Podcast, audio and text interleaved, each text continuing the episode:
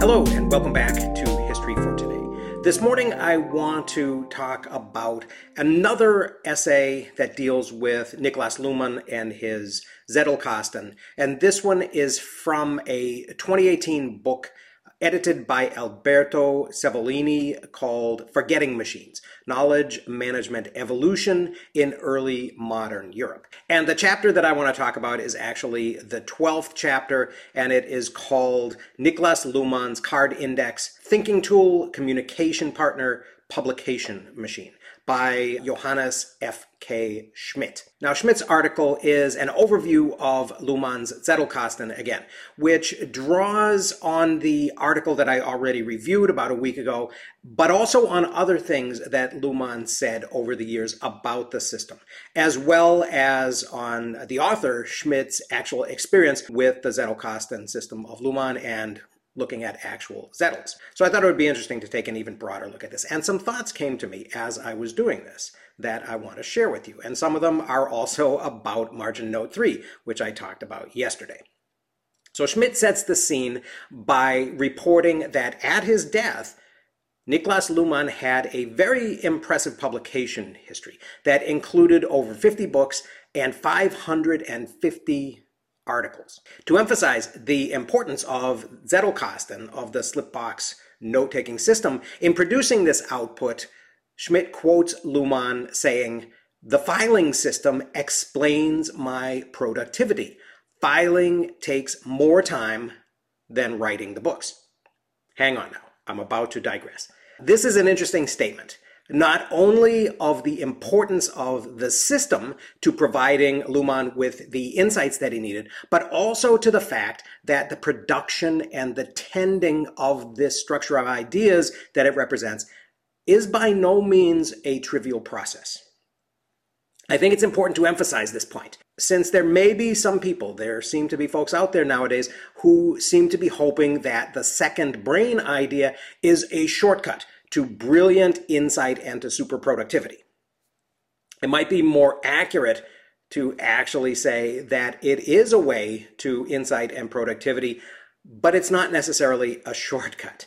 Tending the Zettels is apparently a very serious commitment if I expect them to result for me in thoughts that are going to be valuable.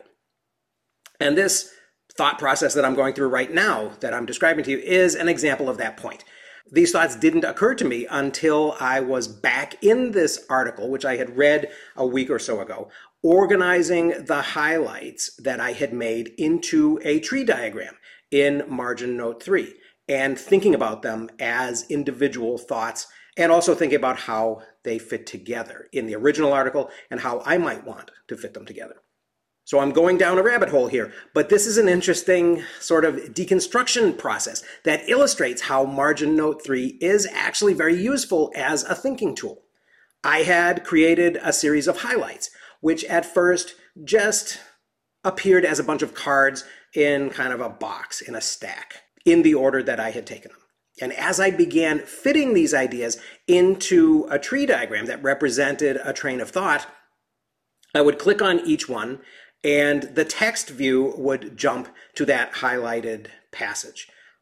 Then I could take a moment to think about whether I wanted to slot it into where it seemed to fit in the author's argument, or whether I instead wanted to match it with other highlighted ideas into my own organization. It's sort of interesting to me as I'm deconstructing this text or the parts of the text that interested me, which is a subset of the original things that Schmidt said, that it's like looking under the hood at the machine that makes the car go. Now, there's an internal combustion metaphor that may be obsolete in a couple of years, but that's another tangent.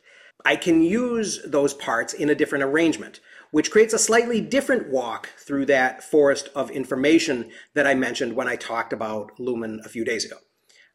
I'm fascinated by this relationship between the multidimensional nature of this forest of information in my metaphor and the two-dimensional linear essay that comes out of it. Uh, because even if it meanders, of course, the essay is still going to be a line from the front of the text to the end. It's like I'm picking some fruits from the trees and continuing to walk.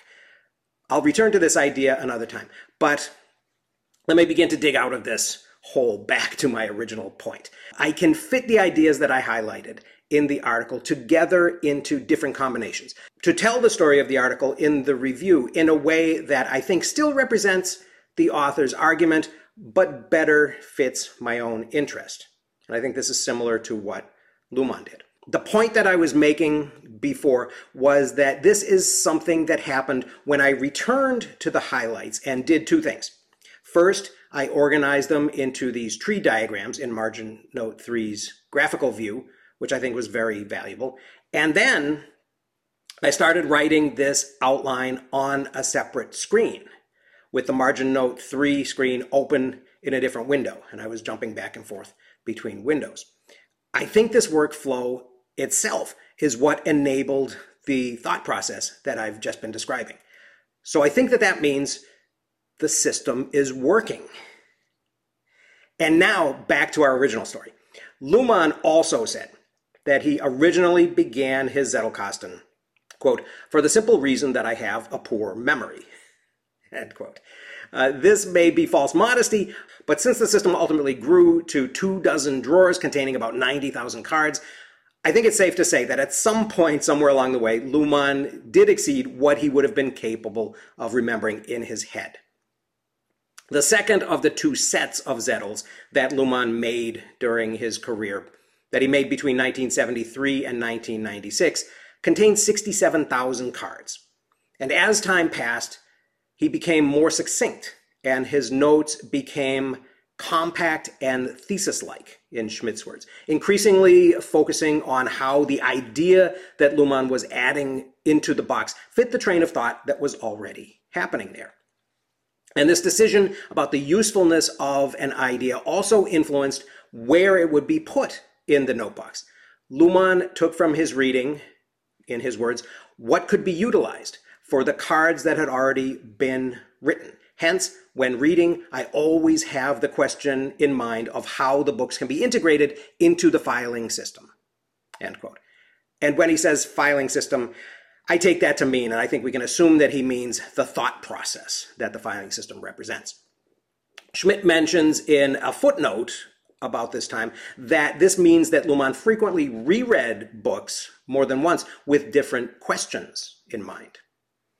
Schmidt stresses the idea that there were no privileged positions in the box of notes. He mentions Luhmann's remark that some things fade away, some notes are never seen again, which struck me last week as well. And he says that this seems to have happened. He says, We repeatedly find sets of cards that have not, or rarely, been visited from the time when they were created. These black holes, as he calls them in the box, are usually notes that have very few links to other ideas in the system. What Luhmann called the system's capacity for internal ramifications doesn't guarantee that the links will happen. It requires not only a certain degree of relatedness of the ideas, or at least of Luhmann's notes on the ideas, which were already filtered and guided by his interests, but also time and effort that he put into following the particular trains of thought that would link the ideas and make them take root.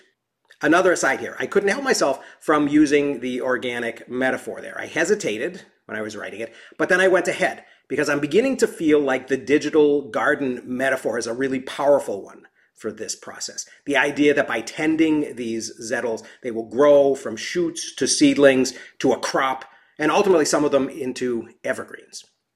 Schmidt was also impressed with Luhmann's resistance to the linearity of the book structure and the tables of contents. And Schmidt also quotes the passage where Luhmann says that he wants to avoid committing to a specific sequence once and for all for decades to come, exclamation point, which I had remarked on last week. The idea of what we now call dynamic hyperlinking allowed Luhmann to have ideas that, as he said, without these cards, just by contemplating, would never have occurred to me. Schmidt does mention that Luhmann seemed to enjoy what he called relating heterogeneous issues. But he acknowledges that the Zettelkasten system facilitates this apparent randomness.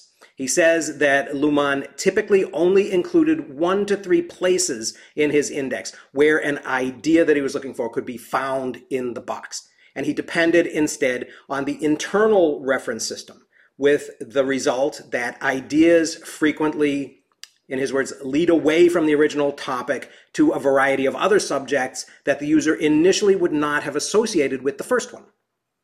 Schmidt is talking, of course, about his experience as a reader of Luhmann's notes.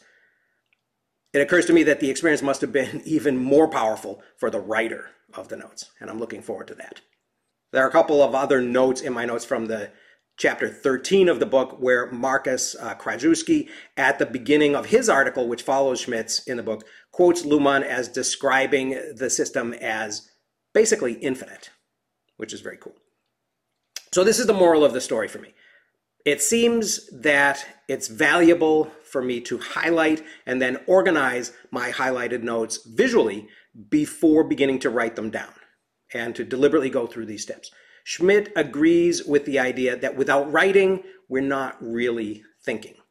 And he's quoting Luhmann again when he says this. I haven't really resolved the question in my head of the next step in this thinking process. So far, I've gotten to the stage where I can write an essay about the article that I just read, but that's probably just really an intermediate step. In a week or so, I should probably return to this particular daily note in Roam and decide whether and decide what deserves to be turned into a permanent note. And I think having an actual physical box of actual note cards probably helps. And thinking about what I want to take the time to get a pen and a card out and write down and file is probably a valuable step in that process. And I will probably say more about that next week when I return to this and make some notes. But that's all for now. So I hope you found that a little bit interesting. Stay tuned for more. Thanks for listening, and I'll see you again next time.